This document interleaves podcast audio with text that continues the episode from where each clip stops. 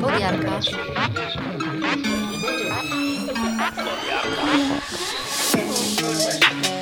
Jarka Kaniusz.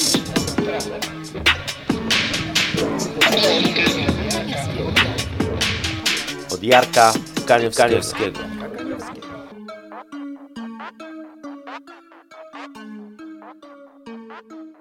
Tym odcinku mojego podcastu przygotowałem dla Was mój pierwszy wywiad. E, Długo zastanawiałem się, kto może być moim pierwszym gościem. E, Dzwoniłem nawet do Elona Muska, no ale powiedział, że no, czuje zbyt dużą presję mm, związaną z tym, no wiecie, że, że pierwszy gość, pierwszy wywiad. Umówiłem się z nim, że jak już jakby podcast troszkę okrzepnie i, i, i pojawią się inni goście, no to wrócimy do tematu. Więc e, drugi na liście moich gości e, był Tomek, e, mój serdeczny przyjaciel, którego poznałem kilka lat temu, gdy mieszkaliśmy w Goa. Gdy poznawałem Tomka, to wiedziałem tylko, że jest właścicielem sporej firmy związanej z branżą budowlaną i tak naprawdę w sumie tyle.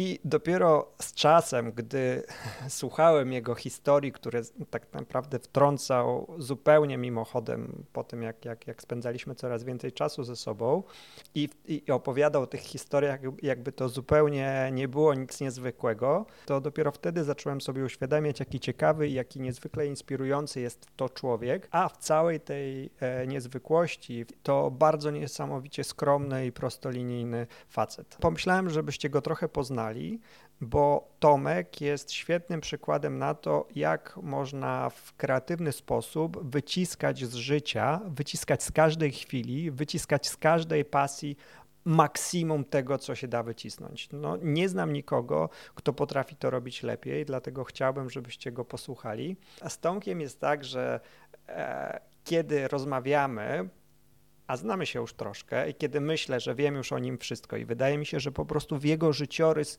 po prostu fizycznie nie można już wcisnąć więcej, bo nie można mieć tak, tak gęstego życia, bo po prostu życie nie jest z gumy, to okazuje się, że jednak czegoś o nim nie wiem i otwiera się przede mną jakiś kolejny ciekawy rozdział, e, czy kolejna dyscyplina, w której jest mistrzem, e, czy, czy, czy kolejna przygoda, w której bierze udział. Zresztą za chwilę o tym posłuchacie sami. E, Z góry przepraszam za, za, za dość kiepską jakość dźwięku.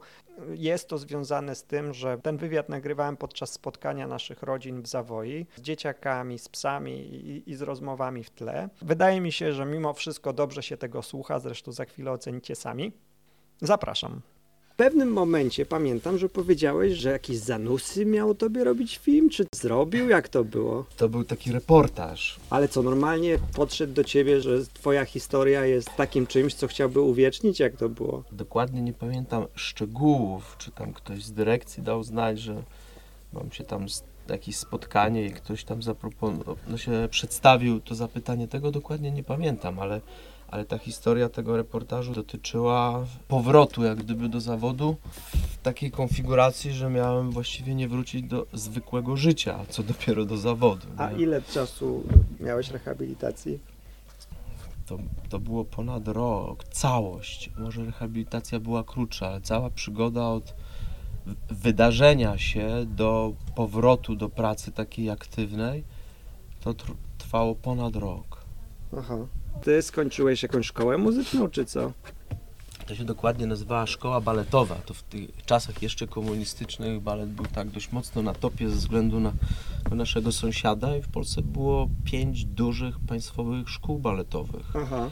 dwie takie liczące się w Gdańsku i w Warszawie, no i tam już pomijam przyczyny i sposoby, to do takiej szkoły trafiłem i, i te 9 lat Ale to równolegle z podstawów to prowadziłeś, trafiało do czwartej klasy podstawowej, szło się do pierwszej klasy baletowej. Czyli Aha. nabór był wśród skończonych trzylatków po wakacjach.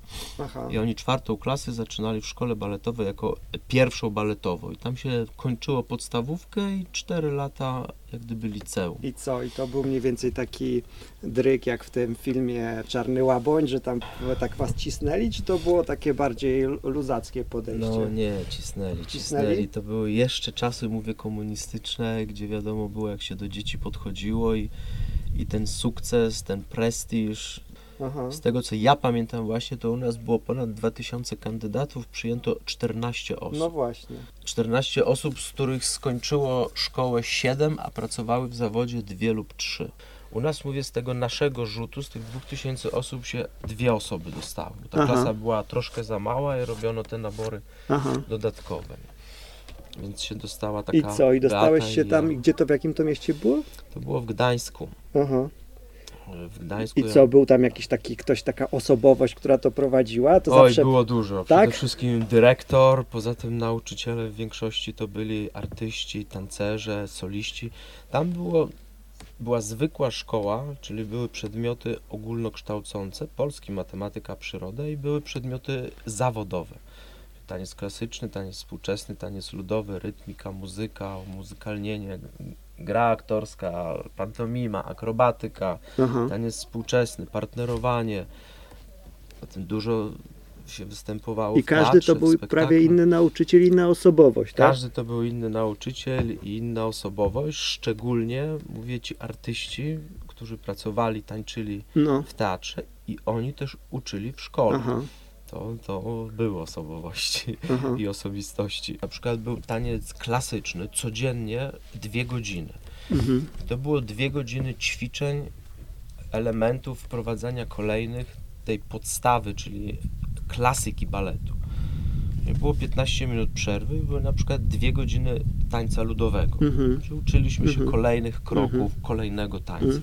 Później na przykład było polski, matematyka i biologia, a później było jeszcze dwie godziny na przykład akrobatyki, Kumam. gdzie z dyrektorem, który był również kiedyś tancerzem, Aha.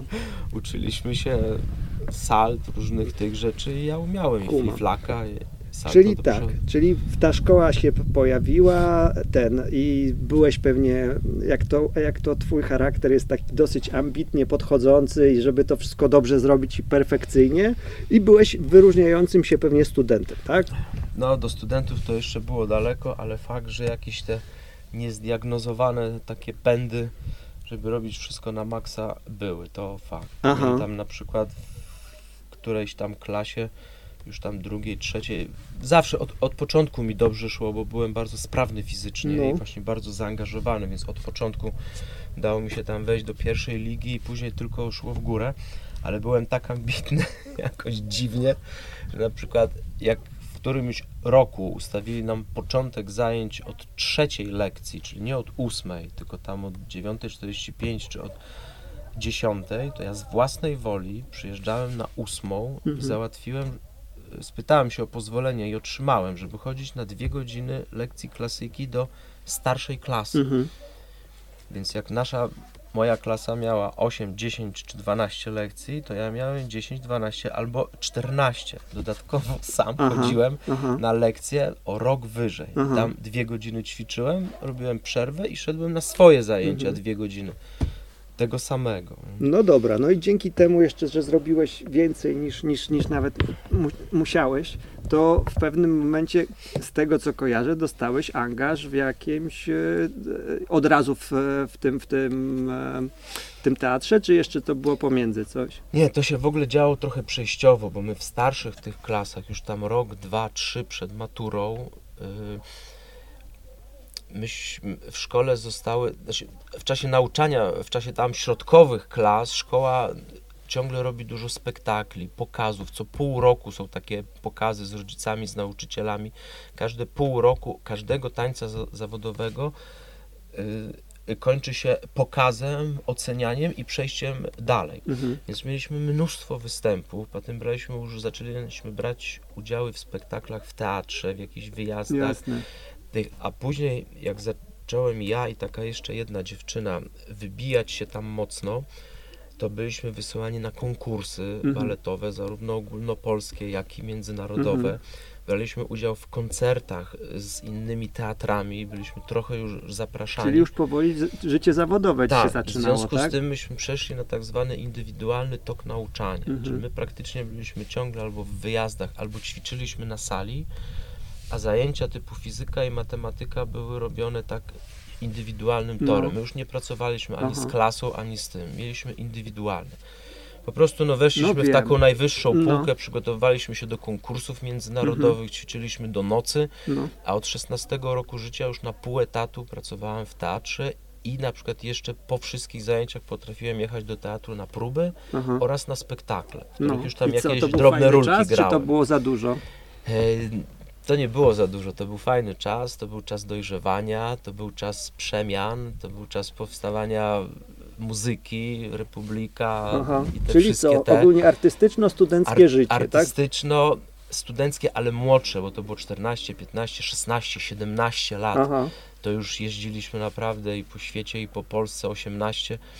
To już mówię, znani bylibyśmy, byliśmy w Polsce, już dużo tańczyliśmy, bardzo dużo pracowaliśmy. Ale jako para, tak? Można powiedzieć. Też jako para, tak. Ja byłem trochę za niski, żeby stanowić klasyczną parę, więc ona też miała innych partnerów, ale tylko jako partnerów. Ale chodzi, że i moja ta nazwijmy kariera No. artystyczna i jej już się rozwijała zupełnie indywidualnie.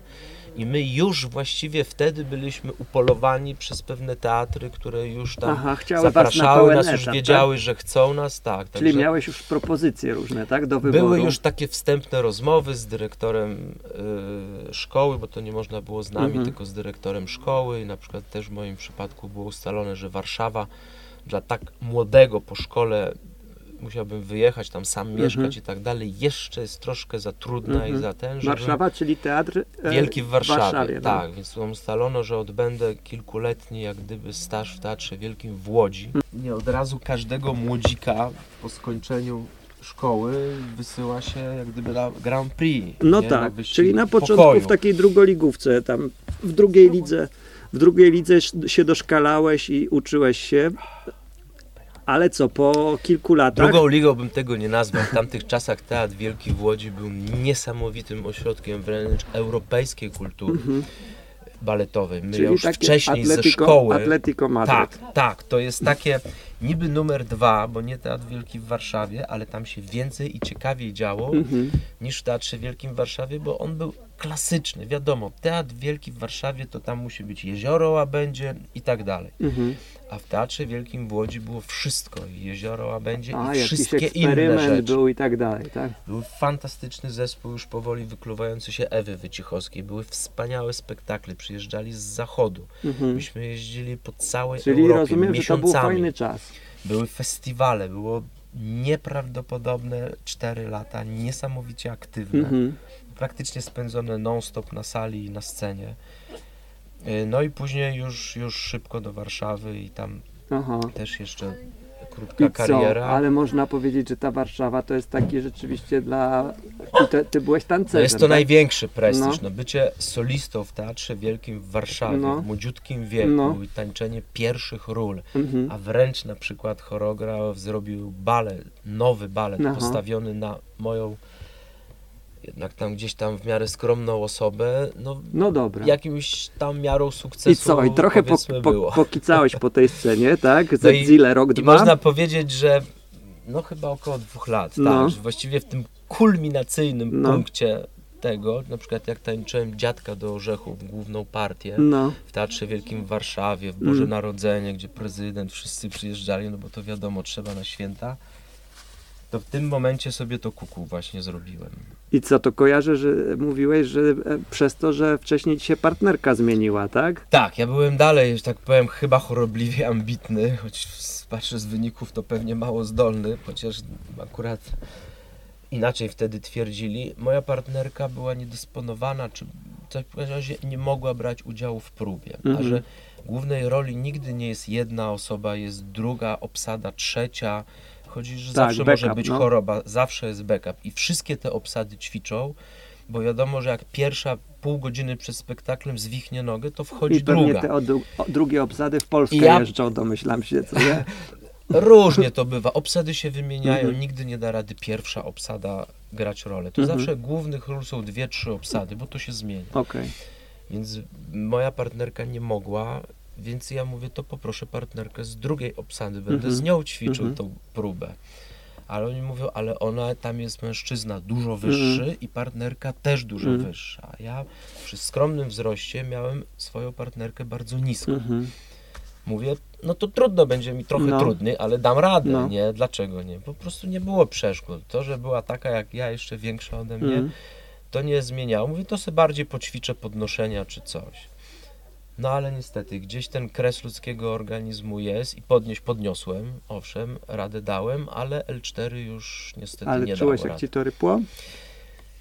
Trochę taka dziwna hi- historia, to tak trochę rypło, trochę nie rypło, nie bardzo czułem, w każdym razie źle się poczułem i zaprowadzono mnie do masażysty, Mhm. który niestety położył mnie na stole i powiedział, że mi to nastawi. Mm. Zgiął mi nogę, skręcił, zrobił I to mogło pogorszyć I już w jeszcze. gorsecie pojechałem do, do szpitala. No, Aha. w sumie nie do końca wiadomo co i jak. Czy... Aha. No ale na pewno ta kontuzja powstała na sali, może się tam Jeszcze- skrystalizowała na tym stole masażerskim. W każdym razie do dzisiaj nie polecam nastawiania kręgosłupa. Aha.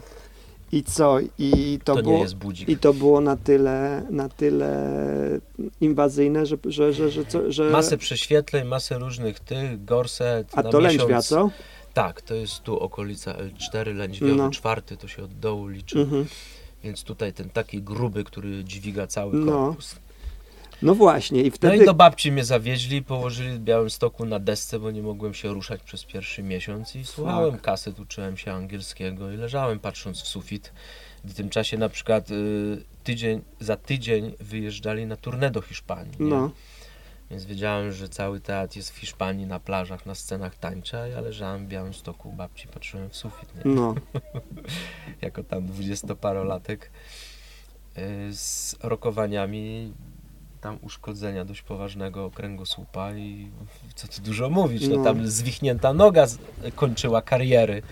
Nie mówię o złamanej, a co dopiero złamany kręgosłup, nie? Czyli raczej z perspektywą, że ten rozdział książki trzeba zamknąć, próbować otworzyć No. jakiś inny. No właśnie, ale ten, z, tego co, co kojarzę, to jednak e, jeszcze nie, nie dałeś za wygraną.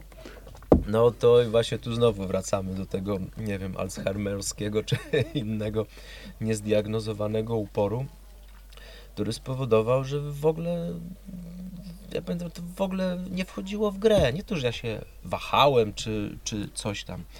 Po prostu w ogóle nie było tematu. Okej, zdarzyła się kontuzja, No. ja to naprawię, wyleczę, wrócę do formy i będę dalej No. robił to, co robię, nie? No, No później tam lekarze, komisje, cuda, znowu badania, znowu badania. ale miałeś zdiagnozowane No i właśnie pęknięcie. mówię, i wtedy diagnoza, że już nie pamiętam, pęknięcie wyrostka kolczystego, rozszczepienie łuku kręgowego No. i coś tam jeszcze.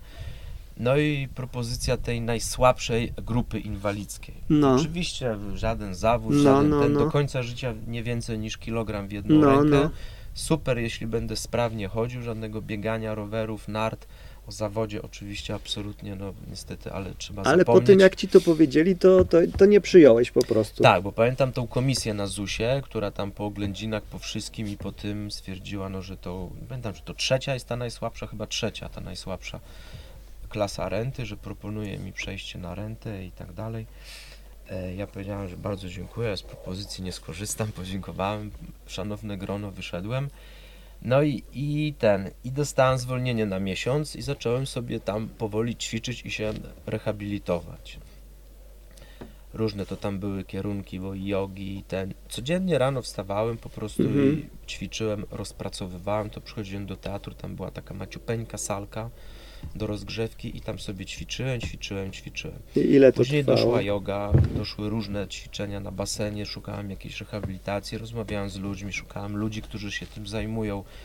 Już nie pamiętam, ale wiele różnych tematów. Praktycznie cały dzień oprócz sprania, sprzątania, gotowania ćwiczyłem. Po miesiącu do lekarzy. Lekarze absolutnie nie na miesiąc zwolnienia. No to ja znowu ćwiczyłem. I po miesiącu znowu na A komisję. czułeś tak wewnętrznie, że się ta, ta, ta. Czułem się jak- coraz Mhm. lepiej. Inne mięśnie zaczynały wracać do sprawności. No ten kręgosłup. e, Ja Czułeś tak jakoś go nie trochę, tak? dopuszczałem tego. Tak, tam bóle, wszystko czułem, ale generalnie jakoś ruszać to ruszałem, to się ruszał. Wstawać, wstawałem, chodzić, chodziłem, jakoś to pracowało, więc Aha. szedłem kroczek dalej. Słuchałem organizmu, kroczek Ale dalej. jechałeś na przeciwbólowych, czy nie? Nie, nie, nie. Nie, nie Okej. miałem środków przeciwbólowych, bo ja muszę wiedzieć, kiedy zacznie tak boleć, żeby dalej już No nie i zginać. dobrze, nie? no słusznie. Mm. Nigdy w życiu nie brałem się. Chyba tam w szpitalu, tylko na początku mi podali. No i kolejny miesiąc, i kolejne odroczenie, i kolejny miesiąc, i kolejne odroczenie. I tak pamiętam, że to trwało właśnie tam prawie półtora roku. E, Ja już później byłem w tak dobrej formie, że wręcz zażądałem od lekarza wszystkiego. Powiedziałem, że się odwołam, że ten i on mi po prostu nie dał zwolnienia, któregoś razu nie miał podstaw. Mhm. I ja przyszedłem do pracy. Aha. No, powiedziałem pani kierownik baletu, że jestem zdrowy, że ten, że zaczynam ćwiczyć, że wracam. I w rok od tego dnia zatańczyłem premierę Legendy o Józefie, gdzie grałem główną rolę Aha. właśnie tego Józefa i ten balet był, to była premiera tego baletu. Ja przygotowywałem główną rolę, choreograf pan Emil Wesołowski, który później był długo dyrektorem w teatrze baletu, postawił ten spektakl i ja go zatańczyłem. Długi, dwugodzinny, dosyć ciężki spektakl. Jakiejś tam Mhm. wielkiej kariery światowej nie odniósł, ale to nie o to chodziło. Ale to pełną główną Czyli rolę, wielki dwie był godziny na comeback, scenie. co nie? Tak, wielki był comeback i wszystko było ok. Aha. Wszystko było Ale to, był, ale to był ten comeback był na przykład e, w tym, w, w tym gronie teatru na przykład, że Tomek po tylu latach, wiesz, bo teraz to by to Oni było... się zdążyli przyzwyczaić, Aha. bo oni mnie zobaczyli pierwszego dnia po tym półtora roku. Mówili, co ty tu robisz w kostiumie ćwiczebnym? A, to Mówię, nie co była ty taka robisz? Przecież ty jesteś sytuacja. inwalida. Nie? Coś tam wiedzieli, ja przychodziłem do teatru, ci najbliższe grono to znało tą Mhm. sprawę jak gdyby. Dalsze grona mniej, jeszcze dalsze jeszcze No mniej. tak, ci ludzie, no. co pewnie przyszli na, na, na widownię, to Ci niekoniecznie. ludzie na widowni nie znali mojej historii, ona nie była ogólnopolska, No, więc bo oni po teraz prostu mogłaby przyszli być, na spektakl, był spektakl, było fajnie, brawa, dziękujemy i do widzenia, nie? No. A oczywiście tam zespół gratulował mi, no, to już tak oficjalnie, ale oni wiedzieli, widzieli przygotowania, więc Aha. też było. No ale w tym czasie właśnie przed tą premierą ta sprawa gdzieś tam się rozeszła i, i wtedy była ta przygoda z panem A Zanusim. no właśnie. I co, i powst- niesamowicie ciekawym człowiekiem. I co, powstał ten, ten, ten, ten To materiał? był taki reportaż. Ale radiowy, telewizyjny? Telewiz... y, To było nakręcane przez Mhm. telewizję. Myśmy jechali do studia, to chyba były prywatne studia pana Zanussiego, nie jakieś tam duże, i tam normalnie kamery, oświetlenie, Mhm. dźwiękowcy wszyscy i on przy takim barze jak gdyby zadawał pytania, trochę wskrzeszał hi- historię i ja tam ją opowiadałem. Nawet pamiętam, że yy, w którymś momencie, żeby to tak uwiarygodnić, ja stanąłem i wygiąłem się tak do tyłu, tak jak No, no, się no, kiedyś potrafiliśmy wygiąć, demonstrując, że ten kręgosłup, kurczę, jest sprawny, chociaż Mhm. zdjęcia później do końca pokazywały y, rozszczepienie tego łuku i tak samo z tym wyrostkiem kolczystym, ten też nie było halo. Mhm. Ale co, już po tym roku, dwóch e, poczułeś, że to już starczy? Tak, tańczyłem, to, to znaczy nie, starczy jeszcze nie, tańczyłem już nie pamiętam, 2-3 lata jeszcze wtedy w Warszawie i później mnie bardzo zafrapował Polski Teatr Tańca pani Ewy Wycichowskiej w Poznaniu, ponieważ w tej Warszawie już, nie chcę mówić, że wszystko osiągnąłem, ale gdzieś tam jakoś już, już byłem u góry, a ciągle mnie ciekawiły nowe rzeczy. Nie chciałem tylko tego powtarzać, skupić się na zarabianiu pieniędzy, czy, y, czy na rodzinie, czy na czymś. Chciałem jeszcze nowych, ciekawych rzeczy. No a wiadomo, Warszawa, klasyka, też się działy ciekawe, ale zainteresował mnie Polski Teatr Tańca w Poznaniu. Aha. Zmieniłem angaż właśnie tam. Jest bardzo ciekawy teatr, już taki naprawdę dla koneserów, który nie ma własnej sceny. On ma tylko swoją siedzibę i salę do ćwiczeń, ale jego scenami, jego sceną są wszystkie sceny na całym świecie, Aha. więc on jest zawsze w podróży. Cygańskie życie, Mhm. wspaniałe w spektakle, Mhm. no to były cztery lata w Poznaniu, bardzo, bardzo szalone, bardzo intensywne, bardzo ciekawe i, i, i tam tańczyłem na 100%, żyłem na 100%, na, na, jak nie na 1000. Mhm. Poza tym zawsze uprawiałem przy okazji jakiś sport. Wtedy w teatrze, jak dochodziłem do siebie, uczyłem się jeździć konno. Miałem dużo czasu y, w Poznaniu. Też jeździłem konno, pływałem na windsurfingu, na łódce. A potem się skończył teatr, tak. Przyszedł już taki wiek, że już trudno było iść do góry, a jeszcze nie czułem się, że w wieku 30 lat mogę już iść w dół. I co, I co było kolejną rzeczą? Kolejną rzeczą było podziękowanie tej, tej części świata, która tak zdominowała moje ostatnie 20 lat i po prostu skończył się jeden sezon. Nie podpisałem kontraktu na drugi.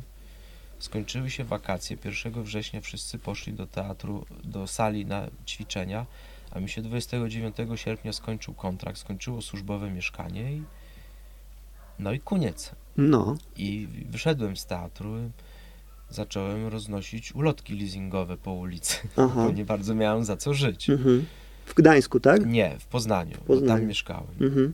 Miałem jeszcze parę groszy odłożonych, więc chwilę na wynajem pokoju miałem, ale nie miałem co robić.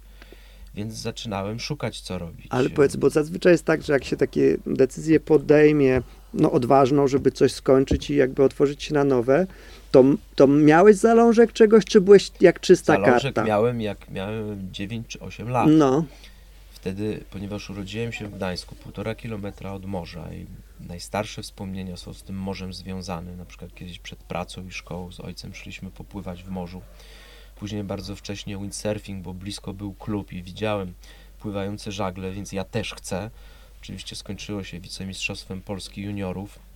Ze względu, że szkoła baletowa już trwała, nie pozwolili mi wyczynowo uprawiać sportu aha.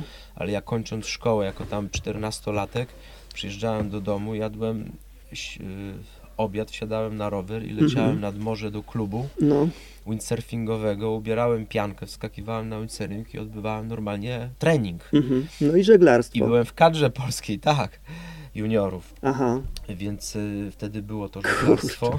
Ale niestety to, skończyło się, bo dyrektor, no już w starszej klasie już miałem tak dużo pracy w teatrze i występów, że zabronili mi y, Aha. uprawiania tego sportu. No dobra, i co? I, e, Więc mówię, to żeglarstwo było od dziecka, od maleńkości. Oczywiście ojciec był instruktorem takim wakacyjnym trochę w ośrodku wczasowym Politechniki Gdańskiej. Tam były omegi, tak jak kiedyś hangary i łódki i ludzie pływali na żaglach i odbywały się kursy takie żeglarskie. Każdy turnus mógł się zapisać na kurs żeglarski. Więc ja oczywiście brałem udział absolutnie we wszystkich, więc od maleńkości pływałem. Pierwsze uprawnienia tam 12 czy 14 lat miałem. mhm. Wtedy już zacząłem prowadzić zajęcia na tych kursach, nie brać udziału, tylko prowadzić jako 14-latek i tak dalej, i tak dalej. Więc to żeglarstwo było od maleńkości. I oczywiście co, już czasu jak się nauczyłem czytać, to książki o podróży No. dookoła świata i natychmiast podjęcie decyzji, że płynę dookoła świata jak tylko będzie można. Dobra, czyli ta decyzja była troszkę... Odejścia z teatru no. była głównie spowodowana tym, że wiedząc, realizować że marzenia. nie zrealizuję tego marzenia. Impusiu, nie mogę teraz. Mm, Chodź do nas. Chodź. no proszę cię, no potem się pogonimy jeszcze, dobra? Mm. Więc żeglarstwo. Czyli, był, czyli mniej więcej było tak, podjąłeś decyzję, że nie przedłużasz kontraktu, żeby spełnić marzenia żeby płynąć dookoła dookoła świata. świata. What will we do with the drunken sailor? What will we do with the drunken sailor? What will we do with the drunken sailor early in the morning? Jeszcze muszę dodać, że w czasie karier y, tych teatralnych i pracy w teatrze ja już bardzo dużo żeglowałem po morzu. Mhm. Wakacje, wszystkie jednourlopy w większości były spędzane na morzu. Raz nawet spóźniłem się chyba z 10 dni do pracy w Warszawie, za co dyrektor chciał mnie po prostu wywalić na zbity pysk, bo gdzieś się tam załapałem na Morzu Śródziemnym na rejs kolejny z jachtu na jacht i gdzieś w Turcji wylądowałem Mhm. i trudno mi było Czyli wrócić, także Poznałeś trochę się... takiego żeglarskiego życia Tak, międzynarodowego. Sternika morskiego miałem, już żeglowałem, gdzie się da, kiedy się da, jak się da i na Mhm. czym się da. No dobra, i w pewnym Więc momencie była decyzja... gdzieś tam rosło. W pewnym momencie była decyzja, że dookoła świata, samotnie, tak? Czy Czyli- samo, to nie było sprecyzowane, nie, po prostu, że chcę iść w żeglarstwo, chcę kupić No. jacht, chcę go budować, chcę płynąć dalej. Tańcząc w teatrze nie zrobię, poza tym kariera w teatrze się kończy, więc zaczyna się, będzie się zaczynać, może nie wegetacja, ale jakaś tam stabilizacja. Mhm. Nie chciałem stabilizacji, chciałem iść dalej, więc decyzja, no to Ulotki. dziękuję tego. No. Zaczynam coś od początku i biorę się za żeglarstwo, Mhm. no bo gdzieś kiedyś też trzeba rodzinę założyć. No. No więc poszukiwania pracy od zera, bez żadnego wykształcenia. Czy w miejsce zawodu wpisywałem szkoła średnia, no bo jak wpisywałem artysta tancerz, to przeważnie wzbudzałem tylko kupę śmiechu, nikt nie brał tego poważnie pod uwagę z notacją, że wariatów nie przyjmujemy, nie? Mhm. Więc nie wpisywałem nic, więc bez wykształcenia, bez niczego szukałem pracy, no szukałem w różnych miejscach i na koniach ludzi próbowałem uczyć i ulotki roznosiłem i leasingi załatwiałem, później otworzyłem mikrodziałalność z bielizną damską, hiszpańską, cholera, do dziś żałuję, że zrezygnowałem. Prowadząc 20 lat firmę do mieszek, do betonu, mile wspominam czasy, gdy Aha. handlowałem bielizną damską, Aha. bardzo luksusową zresztą. Przeróżne próby, oczywiście wszystko nieudane, bo bez pieniędzy, bez kapitału, przymierając głodem i, i nic nie No ale to umiejąc. jest nauka, prawda? Przecież Ale to była jest, nauka, To jest, tak. tak. to wygląda, że to się zazwyczaj od kopa się nie zaczyna, Nie, prawda? zazwyczaj się nie zaczyna od Microsoftu, tak. No. No ale szybko właśnie to się ukierunkowało, a że oczywiście włożyłem w to znowu te swoje, e, e, nie wiem, jakieś e, ekstremistyczne zaangażowanie, no to za chwilę już zapocząłem współpracę z ojcem chrzestnym w Warszawie, który prowadził małą hurtownię budowlaną. Po czterech latach otworzyłem własną firmę, no i po kolejnych 18 jest tak jak, tak jak teraz. No dobrze, ale to jest, wychodzimy w przód. Bardziej mi chodzi o to, że ty tą przygodę z tym wypłynięciem e, samotnym, no to byłeś w, nie teraz ostatnio, Nie. tylko Więc jak odszedłem z teatru i po tam po pół roku poszukiwań znalazłem się znowu w Józefowie i znowu w okolicach Warszawy, rozpoczynając współpracę z wujkiem, to natychmiast zacząłem realizować swój plan, Mm. czyli sprzedałem jedyne co miałem starą Hondę Civic, pamiętam za 10 tysięcy złotych i rozpocząłem poszukiwania jachtu, którym mógłbym płynąć. Mhm. Nie miałem gdzie mieszkać, nie miałem co jeść, nie miałem, bardzo słabo zarabiałem, uczyłem się dopiero zawodu, ale to mi w ogóle nie przeszkodziło, żeby kupić jacht i znalazłem jacht. To znaczy się kadłub jachtu z masztem, osprzętem i tam paroma częściami w połowicznej fazie budowy, gdzieś pod Warszawą, w lesie, y, zarośnięty krzakami, omszony, gdzie ktoś zgodził się, żeby, żeby to zabrać za 8 tysięcy złotych, uprzątnąć mu działkę, bo gdzieś kiedyś jego młodzieńcze marzenia Aha. utknęły. Nie? Mhm. On jako młodziutki zaczął budować jak, żeby w świat popłynąć. Później przyszła żona, później przyszło dziecko, więc obok jachtu zbudował dom, garaż. Mhm. No i później już miał swoje 60 lat, stał piękny dom, miał już prawie wnuki, a w kącie ogródka stała zamszona łódka, Mhm. I co, to 8 przypominająca... tysięcy to był dla ciebie dobry deal, czy to tak? No to był dziesięcioletni samochód używany. Mhm. 8 tysięcy, bo chciałem 2 tysiące jeszcze na dokończenie No. tego remontu. Oczywiście... Za 2000 całą resztę zrobiłeś? Nie, oczywiście 2 czy 3 lata to Pracy robiłem. po prostu. Prawie 3 lata pracy to robiłem. Oczywiście wiele, wiele tysięcy złotych w ten jacht włożyłem, dokończyłem go, zbudowałem. To zajęło 3 lata. Aha. 3 lata. Czyli Pracowałem po- w ciągu tygodnia, a w weekendy jeździłem, bo wujek pozwolił mi tam na terenie firmy pod Józefowem przywieźć ten kadłub, tam Mhm. wszystko złożyć. I cały tydzień pracowałem, a w sobotę, w niedzielę szedłem na ten jacht i tam sobie strugałem. Mhm. Później go tam zawiozłem do szkutnika, który trochę inne rzeczy robił. Później tam robiłem kil w jednej firmie, spawaliśmy, później to, później to. Tak go sklejałem, sklejałem. Później zawiozłem go do Gdańska, do klubu w Górkach Zachodnich. Tam zrzuciliśmy na wodę. Już kadłub, dalej go uzbrajałem. Pamiętam w Sylwestra, wyciągniętego na kobyłki w takiej hali metalowej rozcinaliśmy kil i dolewaliśmy ołów. Więc Mhm. rozpalaliśmy takie ognisko pod Aha. beczką, do której wrzuciliśmy 300 kilo y, wyważników do kół Mhm. tych ołowianych, No, no, no. żeby to stopić, No. ale było tak zimno, że nie mogliśmy rozpalić tego ognia, żeby stopić ten ołów. A chcieliśmy jeszcze o 12 tam obok do klubu pójść, no jakąś lampkę szampana czy coś wypić. No. I nie mogłem tego roztopić. I chyba do trzeciej czy do czwartej w nocy, tracąc tego Sylwestra, w końcu tam roztopiłem ten ołów, rozciąłem tą dziurę i taką chochlą wyławiało się ten ołów i wlewało do tego Aha. kila, żeby zwiększyć jego obciążenie. W Aha. rękawicach bo było taki mróz okrutny był. a te złączki metalowe, które przytrzymują ołów dokoła, pływały na powierzchni jak O kurczę. tak, na powierzchni, bo ołów jest cięższy. Aha. Ołów e, pływał, a na górze pływały metalowe części. Pierwszy raz w życiu takie coś widziałem. No i tak budowałem, robiłem tą łódkę. Samoster z Stanów żeśmy kupili na eBayu z kolegą. Bo to jakoś było plan, że z kumplem będziesz płynął, czy jak? Plan już się zaczął powoli krystalizować, ponieważ ja już tu tą działalność rozwijałem, mocno współpracowałem. W międzyczasie kupiłem konia, bardzo aktywnie jeździłem na koniach, gdyż tam poznałem dziewczynę, z którą zacząłem łączyć swoje losy i Mhm. jakieś plany małżeńskie, Mhm. które się wręcz zrealizowały, więc rejs dookoła świata zaczął się trochę skracać, no bo trudno wyjść za mąż, znaczy ożenić się z młodą dziewczyną, po czym zniknąć na 5 lat. No, A ona tak nie bardzo chciałaby na 5 lat dookoła aha. świata. A żeglować chociaż trochę chciała? Trochę żeglowaliśmy, dużo żeglowaliśmy, ale na Mazurach. Aha. Morskie żeglowanie tak jeszcze bardzo ją chyba nie pociągało. No. Miała studia, miała tam różne rzeczy, więc, więc te plany powoli się przechylały w kierunku właśnie rodziny, No. rozkręcania firmy. No ale łódka już coraz bardziej była gotowa, więc powstał pomysł, że zrobimy tripa przez Atlantyk, tam z No. powrotem. Znajomy też bardzo chętnie, który mi trochę tam pomagał z Gdańska, Sławek, e, zadeklarował się, że on ze swoją dziewczyną, która też bardzo aktywnie żegluje, że oni polecą tam samolotem i przyprowadzą łódkę z powrotem. Aha. A ja miałem zorganizować ten rejs w tamtą stronę.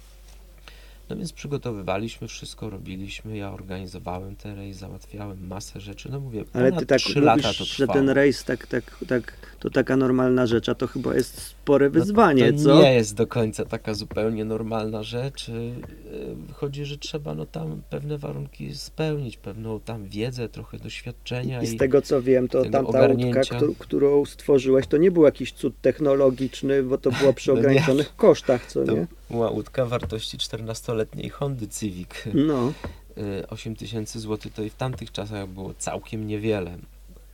Y, Więc to była przede wszystkim maciupeńka łódka. no właśnie. ale była bardzo solidna. Ja dość długo szukałem tej łódki. Była wykonana bardzo prosto i wyposażona bardzo prosto, ale wyjątkowo solidnie. Z morą wszystkich takich rejsów są awarie. Tam były proste rzeczy, ale tak mocne, tak solidne, że przez pół roku rejsu tam i z powrotem przez Atlantyk jedyna strata i usterka to była utopiona szekla. Aha. Dokładnie to zawleczka od szekli. Mhm. Poza tym nigdy nic się nie popsuło. Mhm. Bazowałem bezpieczeństwo właśnie na tej solidności i na szczelności całej łódki.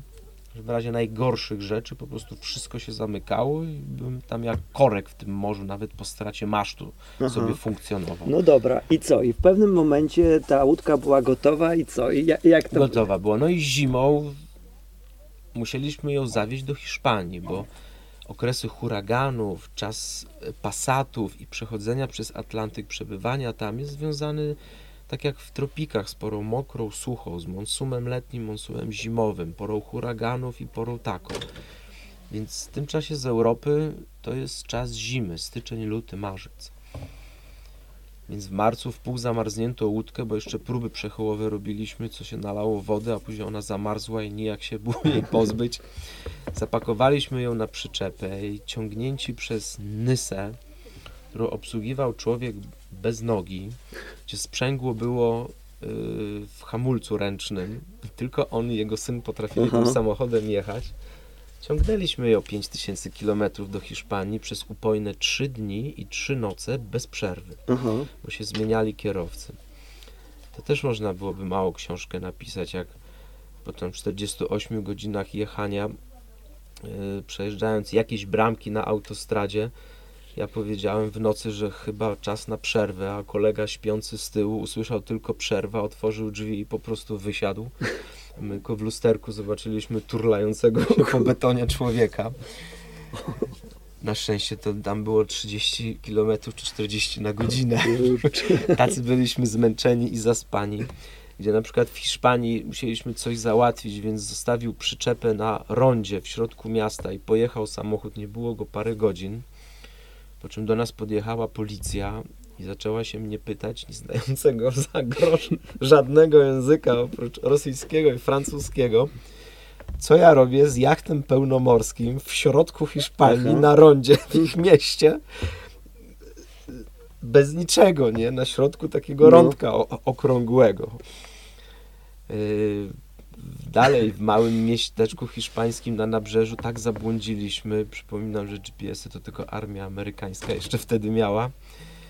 yy, Że wjeżdżaliśmy w coraz mniejsze No, uliczki. uliczki, Zestaw był olbrzymi, trudno nim wykręcić. Aha. Coraz węższe, w coraz węższe, aż po prostu stanęliśmy. Aha. Bo z boku nas chwycił mur, z drugiej strony mur. Kulka. Lusterka oparły się o balkony, do tyłu się nie dało i koniec. To ja pamiętam, że wtedy chyba był najsłabszy moment tej wycieczki, bo tam po iluś godzinach zauważyłem, że pani z balkonu zaczęła, bo tam w poprzek leżał maszt na łódce z tymi linami wszystkim, zaczęła pranie wieszać na tym maszcie i tych różnych osprzętach, relingach. Więc mówię, powoli wrastamy w Mhm. okolice, to tu się chyba mój rejs zakończy. No ale udało się wydłubać łódkę, rozpięliśmy zestaw, powyciągaliśmy prawie że ręcznie, to poskładaliśmy, pojechaliśmy dalej. No, w Aha. każdym razie po trzech dniach i trzech nocach udało nam się dojechać Dokąd? W Do- Hiszpanii? Kadizu. No, Ka- Mhm. Kady- Kadyksu. Kadyks. Mhm. Tak, I stamtąd miałeś zaczynać, tak? tak. Tam zrzuciłem łódkę na wodę, postawiłem marsz, zrobiłem zakupy, przeżegnałem się. A chłopaki cię zostawili, tak? Tak, Bo chłopaki tylko... mnie zostawili, wrócili. Chociaż taki bez nogi to jak, wiesz, jak pirat by wyglądał na takiej łódce. No, Tam jeszcze taka była przygoda, że ja miałem jakąś tam gotówkę w walucie uciłaną, a oni mieli wpłacone połowę kwoty, a drugą połowę kwoty było w Polsce ten mój przyjaciel miał im wpłacić. Aha. Ale oni dostali jakichś lęków, że im tego nie zapłacimy i zażądali ode mnie zapłaty. mhm. czyli o tyle mniej kasy miałeś, tak? Niemniej, ja wszystko co miałem przygotowane na trzy miesiące rejsu, Aha. dolary, bo to wszystko wtedy w dolarach, O, wszystko kurczę. musiałem im zapłacić, bo oni powiedzieli, że nie wydadzą mi tam akcesorii, części, które Mhm. zamknęli w samochodzie. No, no, no. Więc zaczęło się oczywiście od różnych przeciwności i ten, więc kompletnie bez pieniędzy, z tym maciupenieńkim jachcikiem, tej olbrzymiej hiszpańskiej marinie w zimie, gdzie nikt tam raczej nie pływa wtedy.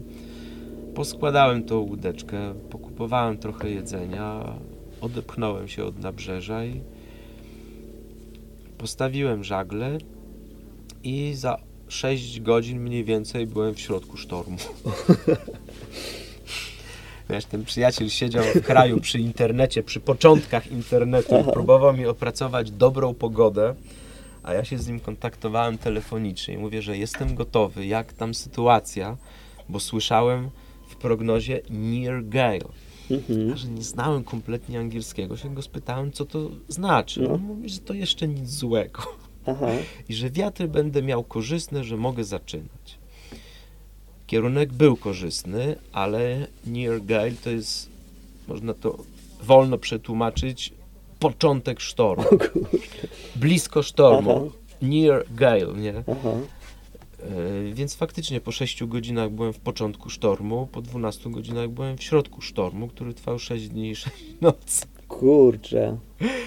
Mi A, a zmasakrował. nie mogłeś wrócić w jakiś Nie sposób? mogłem wrócić. Pod sztorm się nie wraca. A ktoś w ogóle wiedział o tobie, że tam jesteś? Nie, nikt nie.